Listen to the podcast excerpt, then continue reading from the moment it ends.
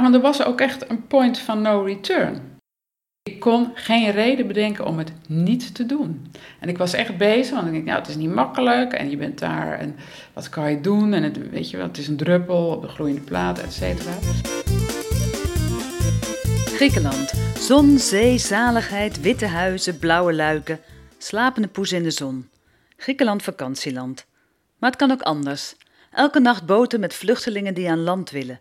Groeiende tentenkampen gevuld met mensen zonder uitzicht. Leni Minderhout pakte in oktober 2019 haar koffers en boekte een retourtje Griekenland. Om de vluchtelingencrisis met eigen ogen te gaan zien en zelf haar handen uit de mouwen te steken aan de grenzen van de Europese Unie. Ik vond het nogal wat dat een, een land als Griekenland, daar, en, of die, ja, die grensgebieden, die, dat, die daarvoor moeten opdraaien in Europa. Omdat ze, ja, ze liggen nou eenmaal zijn grensgebied. En ze die eilanden liggen daar dan net. Uh, want uh, Lesbos, dat is, Lesbos, Turkije, Turkse kust, is, is acht kilometer of zo. Leni Minderhout ging terug naar het eiland Lesbos, waar ze 35 jaar geleden een paar keer op vakantie was geweest, maar nu om te werken voor de Griekse hulporganisatie Home for All. Als ik erover na ging denken, kon ik geen reden bedenken om het niet te doen. En honderd redenen om het wel te doen.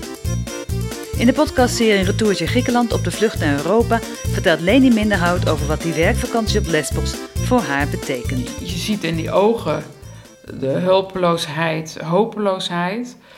Uh, maar ik heb niet een mom geen moment gedacht van ik ga terug. Nee, ik, juist niet. Ik had echt zoiets van oké, okay, dan nu handen uit de mouwen.